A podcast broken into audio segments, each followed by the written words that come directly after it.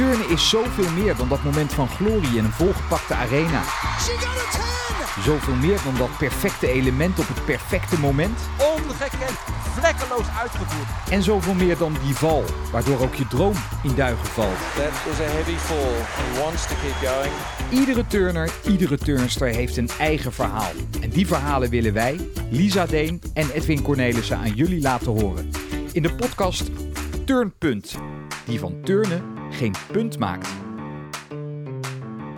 Ja, ik zie het go van de jury alweer verschijnen. Daar gaan we voor aflevering 3 van Turnpunt. Vorige keer heeft eh, Casimir Schmid ons meegenomen in zijn wereld, zijn gedachtes. Heb je het niet gehoord? Nou, even terugluisteren zou ik zeggen via de favoriete podcast-app. Dit keer switchen we weer naar het eh, vrouwenturnen en komen we terecht in Vierakker, waar Lisa en ik te gast zijn bij oranje turnster Sarah van Disseldorp. Jeetje, dat is een eh, heel eind weg, Sarah. Eh, eh, Even voor de mensen die niet weten, waar ligt Vierakker? Ja, Vierakker het ligt vlakbij Zutphen, ongeveer 10 minuutjes vandaan. Veel weilanden zag ik om me heen. Het is erg groen inderdaad, ja. Ja, je moet ervan houden, maar het is lekker rustig hier. Een oase van rust. Ja, zeker. Ja, Ja. we wonen hier nu drie jaar ongeveer en het eh, bevalt ons wel erg goed. Dat kan ik me voorstellen. Eh 17 jaar is ze, Sarah van Disseldorp. Groot talent. Eh, misschien voor het grote publiek nog niet heel bekend. Dus alle reden om eens eh, kennis te gaan maken. Reageren kan altijd op onze podcast, Lisa. Ja, we hebben natuurlijk de, de Instagram en de Twitter, eh Turn.podcast, waar je terecht kan voor al je vragen, eh, nou ja, suggesties, wat dan ook. Voordat we met Sarah de diepte induiken, eerst eventjes het eh, turnnieuws van de afgelopen weken doornemen. Nou ja, turnnieuws of het gebrek daaraan misschien, want helemaal geen wedstrijden. Nee, helemaal geen wedstrijden. Eh, deze week werd natuurlijk bekend dat er eh, nationaal geen wedstrijden zullen zijn voor de, de niveaus onder de topsport, heeft de KNGU bekendgemaakt. Dus turnen, trampolinespringen, geen enkele wedstrijd. acro, gym, ritmisch gymnastiek. Ehm, neem niet weg dat er voor topsport waarschijnlijk wel wedstrijden zullen komen, maar wanneer die zijn, dat, dat is nog niet bekend.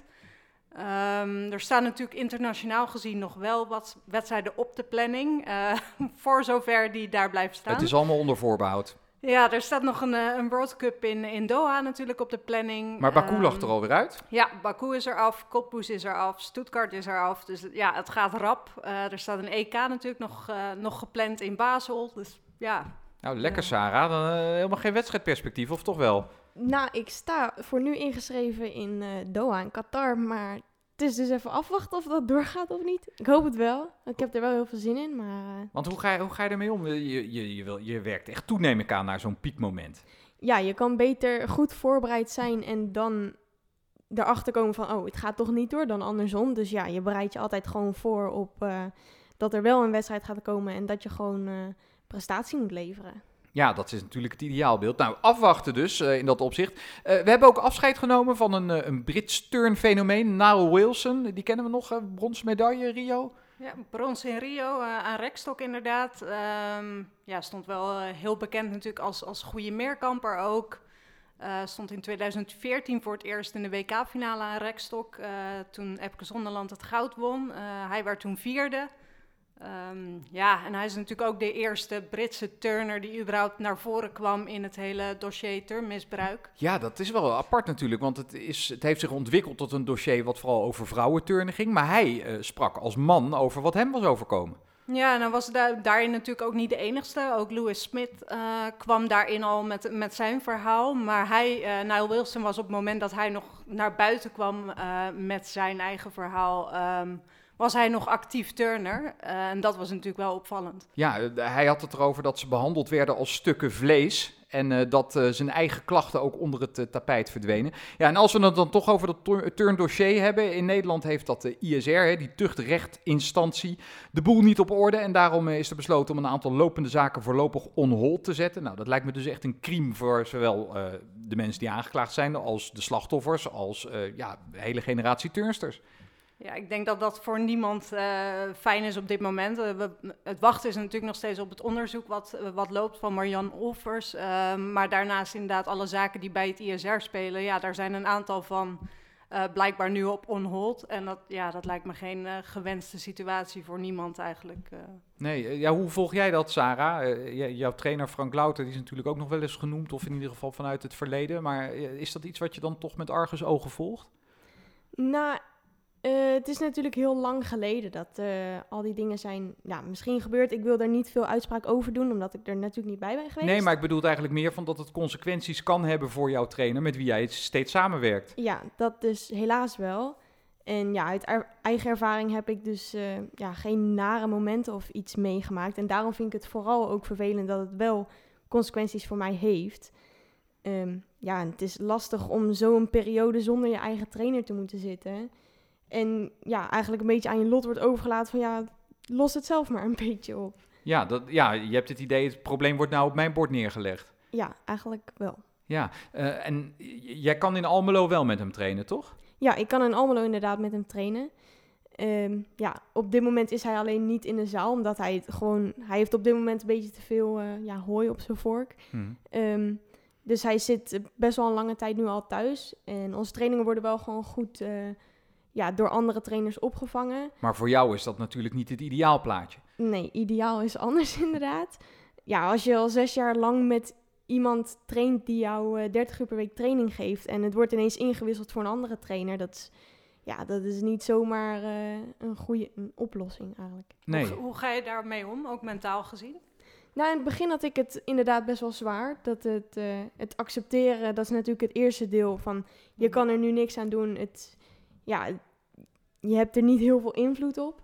En ja, daarna ga je een beetje daar je eigen weg in vinden... en oplossingen zoeken en misschien toch op afstand nog een beetje communiceren. Maar ja, het is natuurlijk niet hetzelfde als dat diegene gewoon in de zaal naast je staat. Ik moet even denken aan Casimir Schmid. Die zei in onze vorige podcast, ja, ehm, in, in zijn geval, als hij reflecteerde op wat Ettore Torsdot hier had met Patrick Kiens. Hij zei, ja, je bent op een gegeven moment zo volwassen als sporter dat je ook wel weet welke keuzes je moet maken. Hè? En niet zozeer qua trainerskeuze, maar wat je moet doen in een training en zo. Ben jij al zover dat je eigenlijk je eigen trainingen wel uit kan stippelen? Ehm, nou, ik ben door Frank wel heel erg zelfstandig opgeleid. Dus ik weet in grote lijnen echt wel wat ik moet doen en wat ik nodig heb.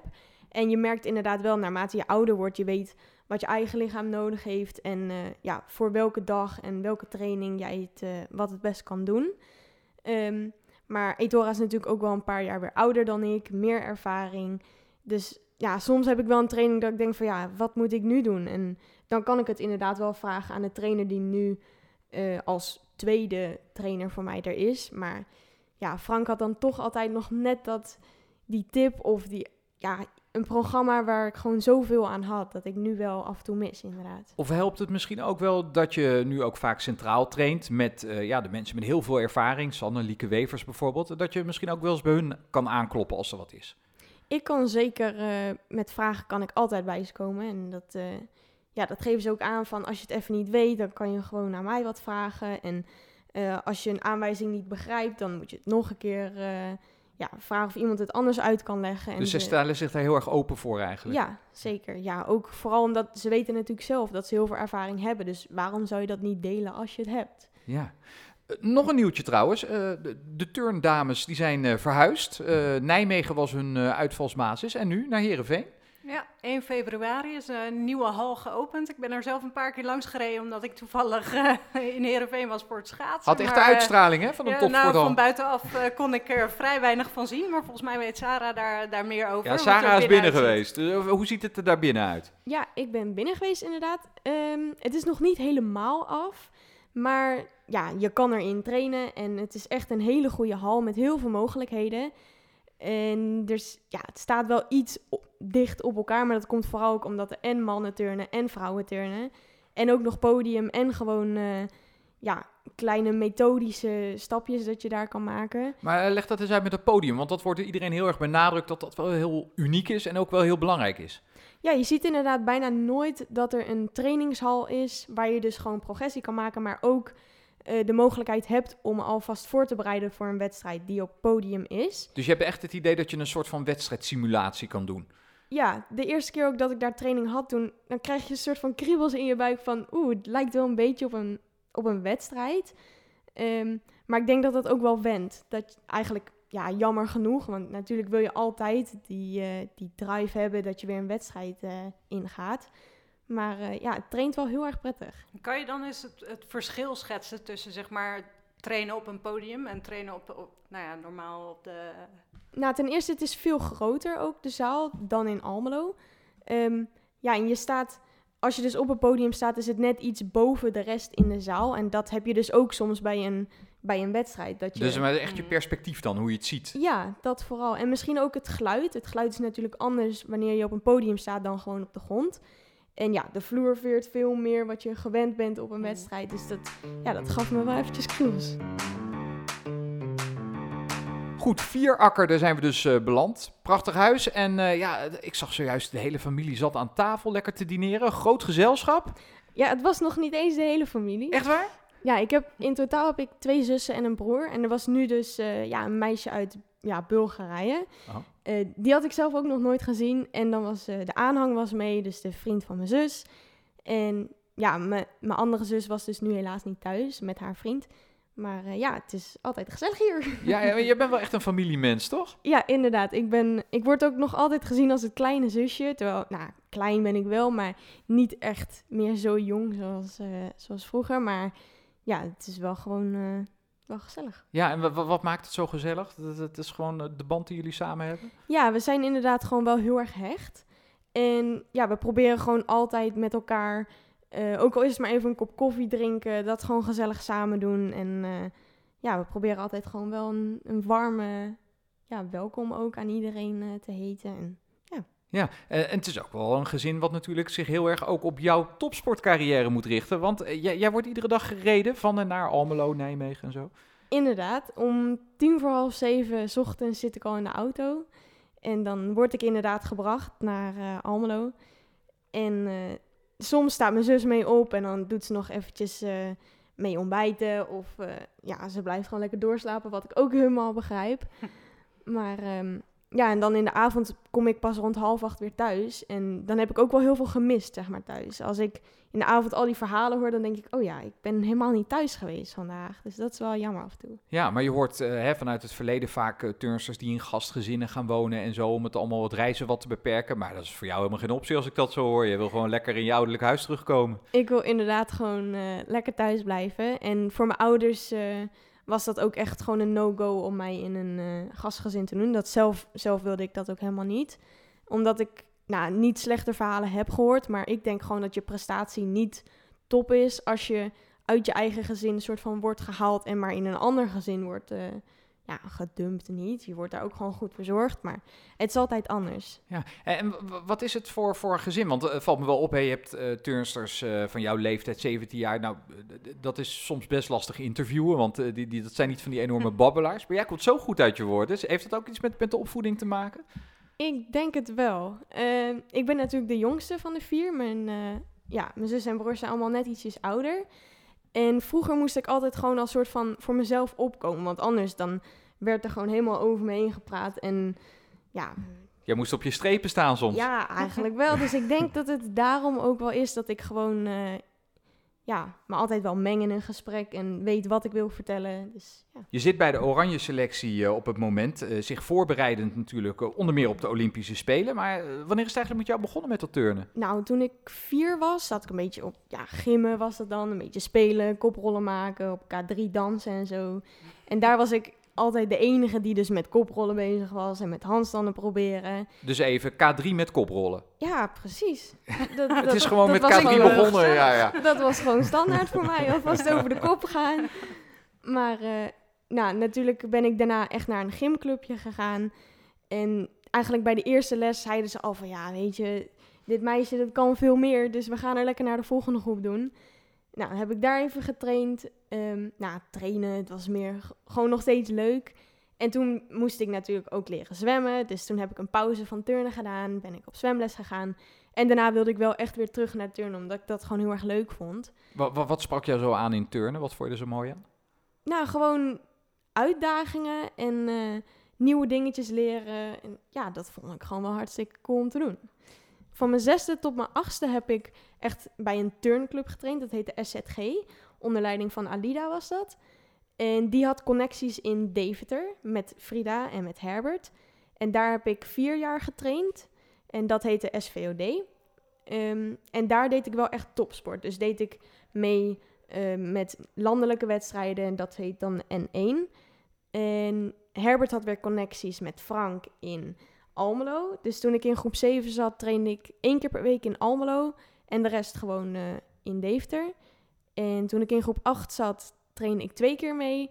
En toen moest ik de keuze gaan maken van wil ik door met topsport of ehm, wil ik het gewoon als iets voor erbij houden. Want, want het ontwikkelt zich natuurlijk wel dan. Hè? Je geeft al aan, het wordt steeds meer topsport. Eh, je, wordt het in je beleving dan ook anders? Eh, toen nog helemaal niet. Het werd geen moeten of zo. Nee, ik zag het ook echt niet als een moeten inderdaad. En op een gegeven moment, dat, ik weet het zelf niet meer, maar eh, papa en mama die zeiden dat ik... eh, ja, ik trainde toen vijf keer per week en dat vonden ze eigenlijk wel genoeg. En er werd aangeboden dat ik de zondag ook nog mocht trainen. En mijn ouders zeiden, nou weet je, ze is nog jong, dus het is wel eventjes genoeg. En toen op de terugweg, toen was ik echt gewoon boos achter in de auto. Ik dacht van ja, maar ik wil meer trainen. Dus eh die hele dag was ik ook gewoon zo geinig dat ik niet op die zondag mee mocht trainen. Dus Dus, toen- Maar dat kwam dus helemaal vanuit jezelf, dat je dacht, Ja. ik wil meer. ja, inderdaad. Dus eh, mijn ouders hebben toen ook gezegd van ja, oké dan. Dus ik was toen natuurlijk helemaal blij dat ik meer mocht trainen, omdat ik gewoon beter wilde worden. Dus eh, ja, dat had ik wel goed voor elkaar toen.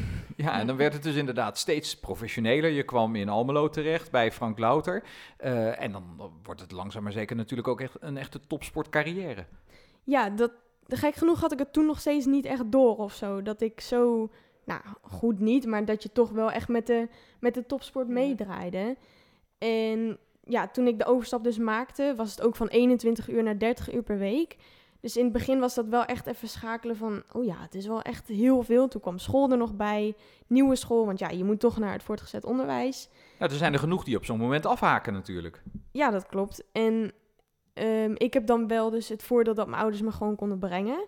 Dus ik miste ook niet thuis of zo, omdat ik elke avond gewoon weer eh, lekker naar huis kon.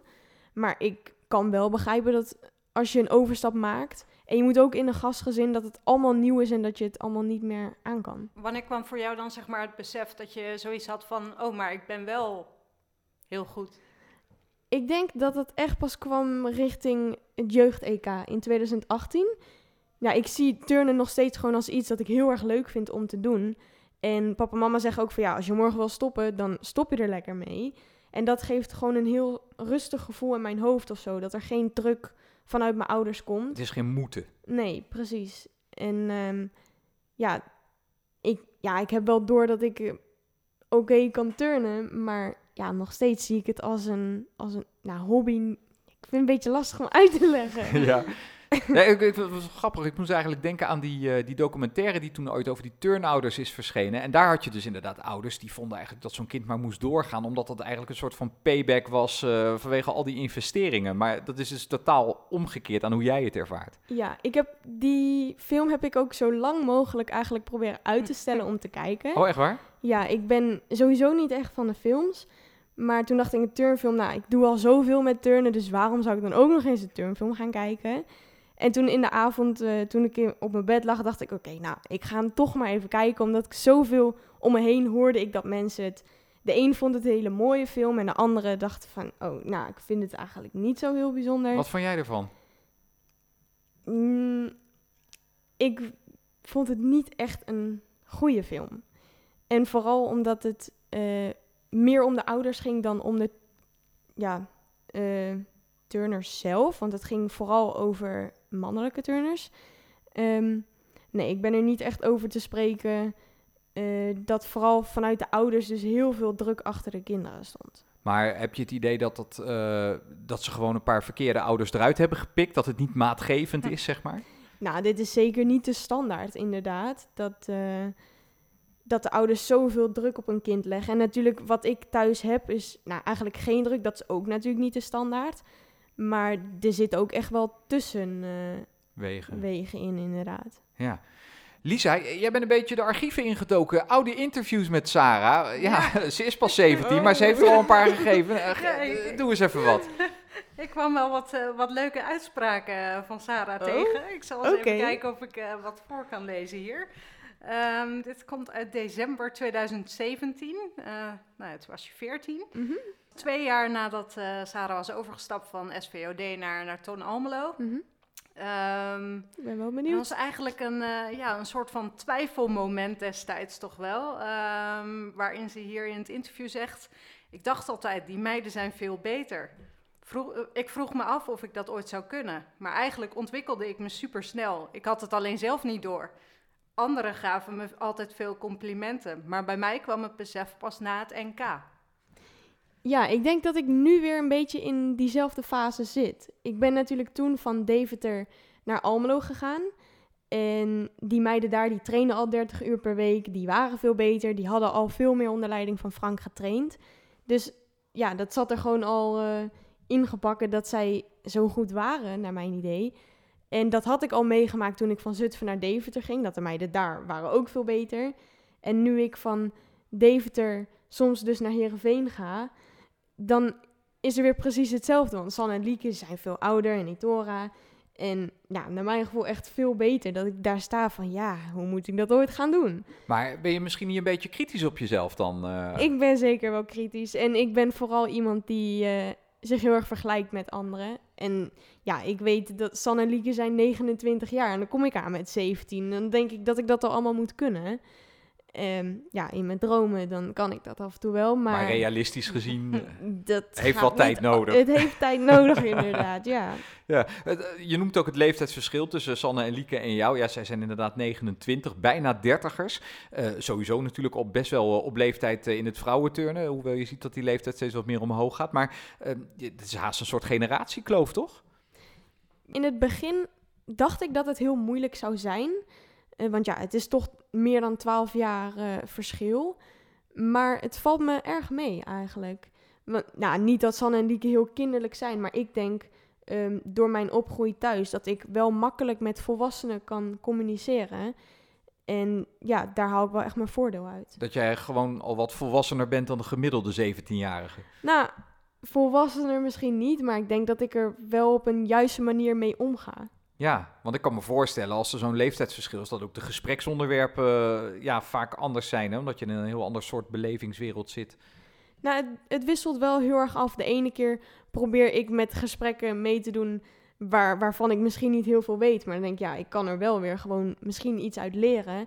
En af en toe dan vragen zij ook dingen aan mij wat voor mijn leeftijd veel, ja, veel realistischer is en dat zij zich moeten aanpassen. Dus het heeft een soort wisselwerking. Ja. Hoe was dat toen jij uh, voor het eerst bij Oranje kwam en inderdaad met uh, turnsters te maken kreeg die natuurlijk een stuk ouder waren? Ja, dat was toen ik nog in de JOS zat. Toen, um, dat weet ik nog heel goed, dan, toen waren we in het Heidehof in het hotel. Dat was echt een van mijn eerste stages. En ik zag dat er naast Etora zat niemand. En ik zat heel erg te twijfelen in mijn hoofd van... Durf ik naast Etora te zitten of ga ik ergens alleen zitten? Ik wist het gewoon even niet zo goed. En toen ben ik er toch naast gaan zitten. En dat vond ik eigenlijk best wel spannend natuurlijk. maar ik heb wel gewoon toen hele leuke gesprekken gehad. En ja, dat is denk ik ook uh, een beetje uit je comfortzone natuurlijk mm. komen. Van uh, ja, je wilt die meiden natuurlijk beter leren kennen. En dat is nu uh, ja, eigenlijk wel heel erg fijn dat ik daar een soort van voorsprong dus mee heb. Dat ik die meiden al gewoon ja, eigenlijk wel heel goed ken. Maar dat tekent je ook wel een beetje, dat je dus niet bang bent om met ze in gesprek te gaan of om zomaar even aan te schuiven. Nou, bang inderdaad niet. Je hebt altijd wel een beetje, ja, of kriebels in je buik of iets. Maar dat, uh, ja, dat gaat meestal wel snel bij mij weg. Dat ik denk van, oké, okay, ze, ze bijt niet of zo. Dat wordt heel vaak gezegd van, ja, maar ik bijt niet. Dus ja, dat, het voelt wel gewoon goed. Je noemde dat jeugd-EK, 2018 was dat, in Glasgow. En dat is natuurlijk leuk altijd met die junioren-EK's. die vallen samen met een senioren-EK. Nou ja, jij, jij was zelf natuurlijk succesvol op dat uh, EK junioren. Je stond in de vloerfinale, werd je zevende. Maar je kon ook gelijk even kijken natuurlijk hoe die echte toppers op dat moment, Sanne Wevers werd er kampioen, hoe die dat deden. Werkte dat heel stimulerend? Ja, uh, dat zeker. We hebben ook de wedstrijd hebben we mee mogen kijken. En je ziet gewoon dat ze bij de podiumtraining al precies weten wat ze moeten doen. En ze zijn er eigenlijk best wel rustig onder, omdat ze al gewoon die ervaring hebben. Um, ja, en ik zie dan toch wel dat ik wat meer gestrest ben en nog een beetje moet kijken van, oh ja, wat gaat er nu gebeuren? Terwijl zij, ze zien er, ze zien er relaxed uit. Ik weet niet of ze dat dan ook echt zijn. Ja, kan een pose zijn natuurlijk. ja, maar ja, het ziet er veel vloeiender uit allemaal. Maar heb jij dat toernooi ook echt wel gebruikt, bewust gebruikt, om eens te kijken van, goh, hoe doen die groten het? Nee, eigenlijk niet. Um, voor, ja, ik voelde me al wat groter omdat ik tweedejaars junior was in plaats van eerstejaars. Dus naar mijn idee moest ik ook een soort voorbeeldfunctie zijn voor de eerstejaars junioren. Ah, dus je voelde je juist een beetje, eh, ik zal maar zeggen, de moeder van de juniorenploeg. Ja, van de juniorenploeg inderdaad wel. Maar je hebt dus een soort van twee ja, persoonlijkheden niet. Maar je bent en de kleine, omdat je de, de senioren nog boven je hebt. Maar ook dat je nog een jaar onder jou hebt. Dus ik kon eigenlijk een beetje van beide meesnoepen. Ja. Hoe bepalend is dat de junioren-EK voor jou geweest? Je stond voor het eerst in zo'n grote finale, werd je zevende in, eh, je, je maakte mee die ambiance en zo. Hoe bepalend is dat voor jou geweest? Bepalend niet echt. Ehm, maar het is natuurlijk altijd goed om ervaring op te doen als je jonger bent. Omdat je nog wat minder bekend bent. Dus je mag nog fouten maken. Maar natuurlijk wil je ook niet een beeld geven ehm, dat je niet kan presteren als het moet. Dus er ligt wel een bepaalde druk achter. Maar het is minder erg dan wanneer je senior bent. Ander markant moment, dat is je eerste World Cup in Cottbus. Eh, dat was als senior. Eh, hoe was dat dan? Want dan doe je echt met de grote mee. Ja, dat was eh, na het WK-traject. En ik had het WK natuurlijk niet gehaald. Maar ik kreeg dus wel als wedstrijd aangeboden dat ik in Stuttgart mee mocht doen. Eerste grote toernooi eigenlijk dan als senior? Inderdaad, en het, het voelde juist heel erg klein, want het was gewoon een soort gymzaaltje zonder podium. Ehm, dus het voelde heel veilig om daar een eigenlijk hele grote wedstrijd in een vertrouwde omgeving te mogen doen. En de wedstrijd verliep ook heel, heel rustig. Het ging per toestel, dus je had ook een soort van rust in je hoofd van oké, nu dit, nu dat en dan heb je dat afgerond. Dus ik vond het een hele fijne wedstrijd om ervaring te mogen opdoen. Wat ben je eigenlijk voor type turnster, Sarah? Eh, ik ben wel meerkamper, dus ik, ik kan van alles wel wat. Ik ben niet echt een specialist dus op iets. Eh, maar vloer vind ik vooral het leukst om op wedstrijden te doen. Vooral omdat je de hele zaal eigenlijk mee kunt nemen in jouw oefening. Dus met uitstraling en met de muziek erachter. Dat vind ik echt heel leuk om te doen. En in de training vind ik balk heel erg leuk. In de training. Ja, In moet de je even training. uitleggen, ja. op de wedstrijd heel iets minder. Eh, maar in de training is het op balk denk ik het makkelijkst om stappen te maken. Omdat je, je hebt de grond natuurlijk waar een lijntje op staat. Dan heb je de balk en dan de hogere balk en dan echt de wedstrijdbalk. Dus je hebt al allemaal stappen wat je kan maken om naar een bepaald niveau te komen. En dat geeft een heel goed gevoel als je eh, weer kleine stapjes maakt. Maar en dan het contrast met een wedstrijd op balk? Ja. Ehm, ja, dan komen de zenuwen er toch wel bij kijken. Ehm, en ik heb vooral bij het internen gaat bij mij heel vaak heel goed. En dan op de wedstrijd, dan is het toch de jury kijkt mee. En tegenwoordig ken je de juryleden wel allemaal. Dus dat geeft wel ietsjes eh vertrouwender, ja, meer vertrouwd gevoel. Ken je die allemaal? Veel wel, inderdaad. Ja, die Oké. komen soms wel dus kijken in de training. En eh, ja, ze, je spreekt ze wel wat eh, meer.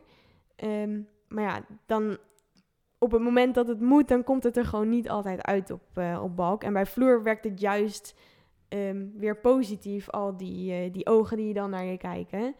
Dus ja, dat is wel een verschil tussen training en wedstrijd. Ja. Mis je wedstrijden doen? Ja, zeker. Het is nu meer dan een jaar geleden. Hmm.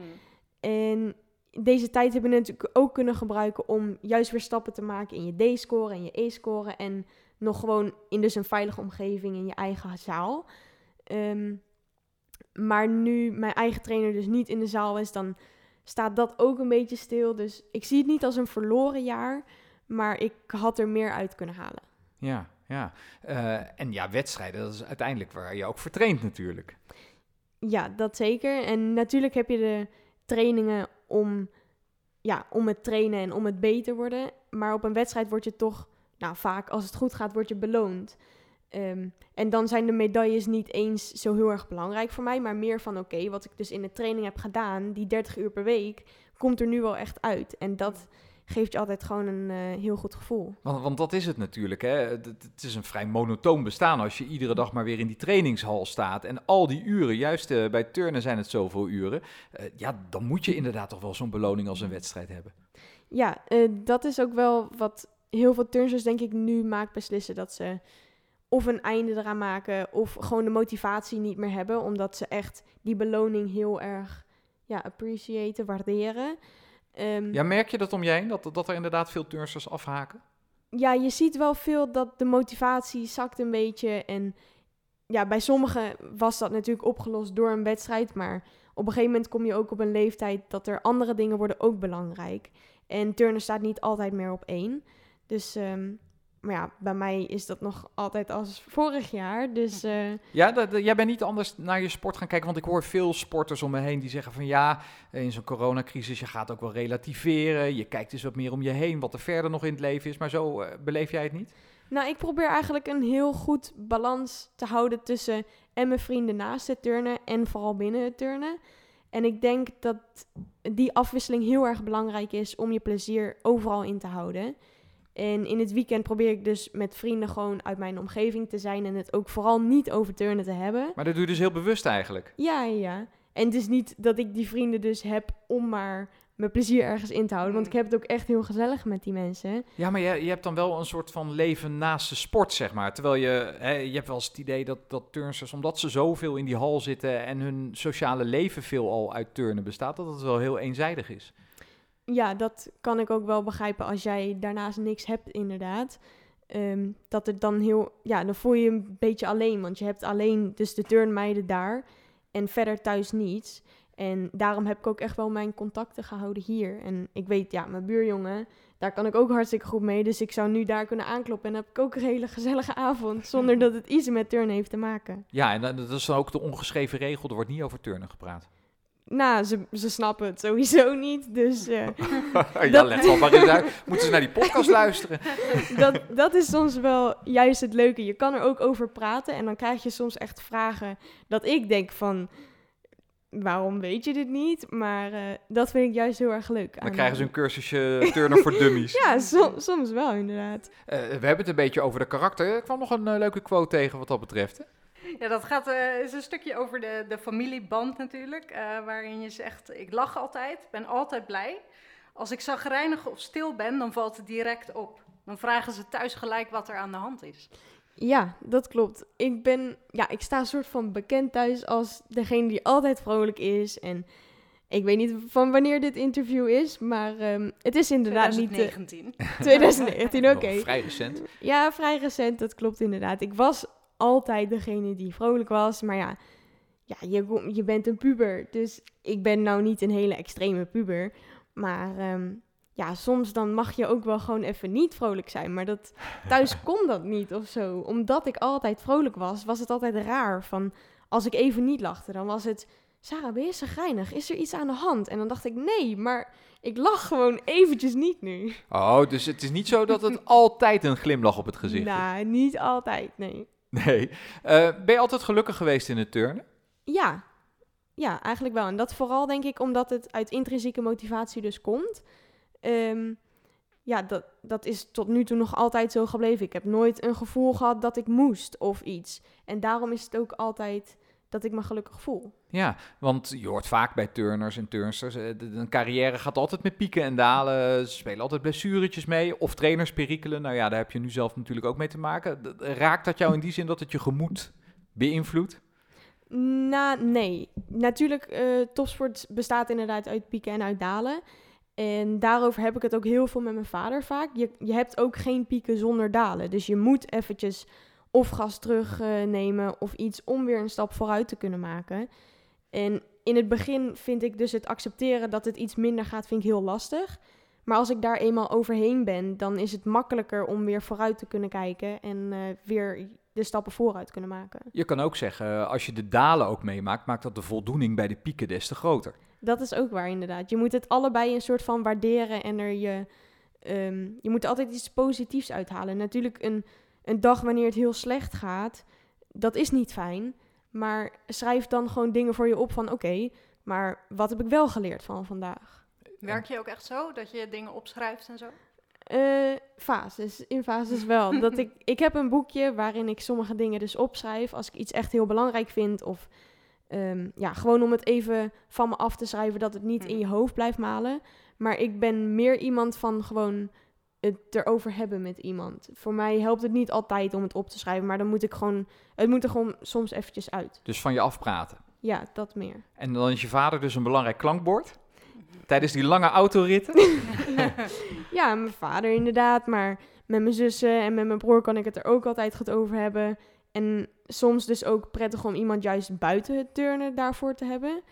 ehm, die soms een hele andere kijk op iets heeft. Dat is grappig, hè? Want eh, je kan ook denken van ja, maar die begrijpen niet helemaal wat ik doormaak.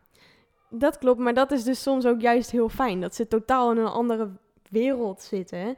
Dat zij dus heel anders met iets omgaan dan hoe ik het zou doen. En dan ga je misschien zelf ook weer wat meer relativeren van ja, god, wat is dat dan voor een probleem? Mm, Inderdaad, ja, soms maak ik een probleem wel heel erg groot. Ja? En dan, eh, ja, dan blijkt het maar iets heel kleins te zijn en dan is het morgen weer opgelost. Maar dat is, ja, dat vind ik wel prettig dat, eh, dat een ja, nuchter mens gewoon eh, ja, mij daarop kan adviseren. En als je het dan van je afpraat, ben je het dan ook kwijt? Vaak wel. Ja, soms dan moet het er gewoon eventjes uit of dan ben je even boos en dan heb je het erover. En ik weet dan wel wie ik daarvoor het beste kan aanspreken. Ehm, en dan daarna voelt het inderdaad wel gewoon goed.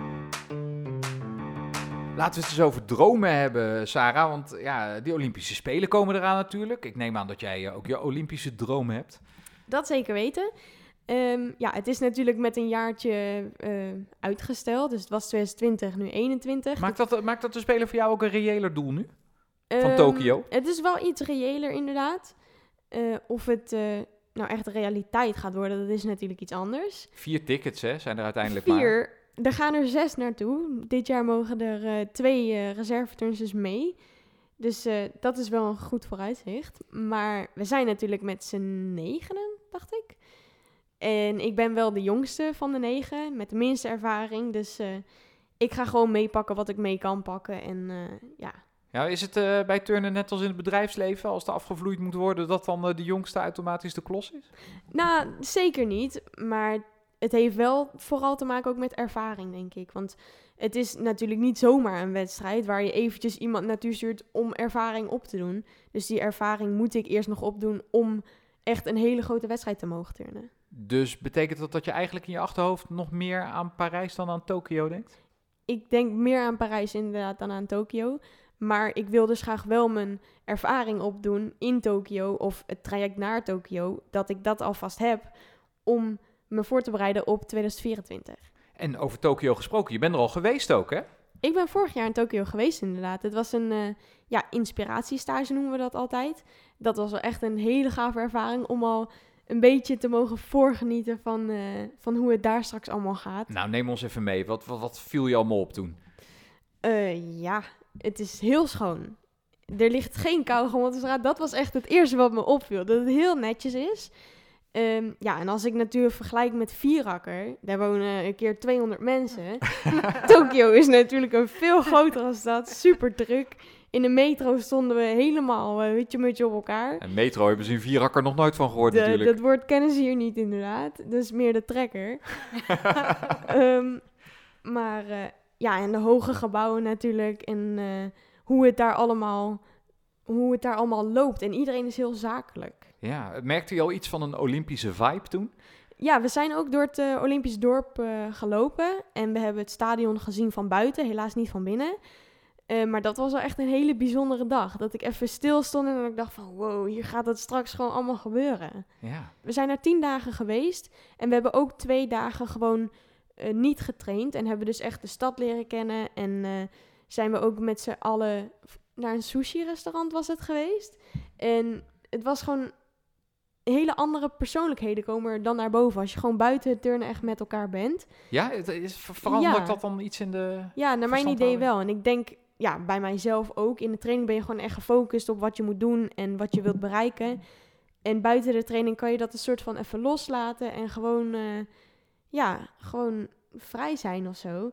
En dat, eh, dat maakt wel dat je makkelijker bij iemand kan komen om echt een goed gesprek te hebben en gewoon even los van het turnen daarover te praten. Want dat is natuurlijk ook een beetje de lastige situatie waarin jullie zitten. Dat je in die hal uiteindelijk, met het oog op die selectie, ook elkaars concurrent bent. Ja, ik voel eigenlijk eh, nooit echt concurrentie eh, onderling.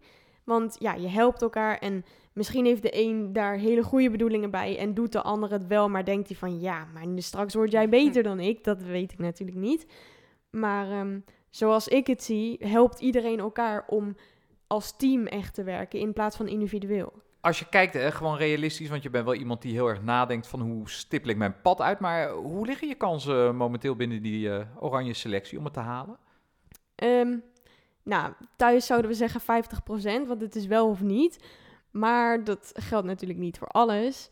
Ehm, ja, het, het is gewoon een heel goed team wat we nu hebben. En ik denk dat het ook echt wel heel erg lastig gaat worden om uiteindelijk een beslissing te maken. Van wie gaan we sowieso daar dus mee naartoe nemen. Maar welke twee reserves nemen we mee? Welke laten we achter? Dus ja, ik vind het wel heel erg lastig om eh, die, mijn kans in te schatten.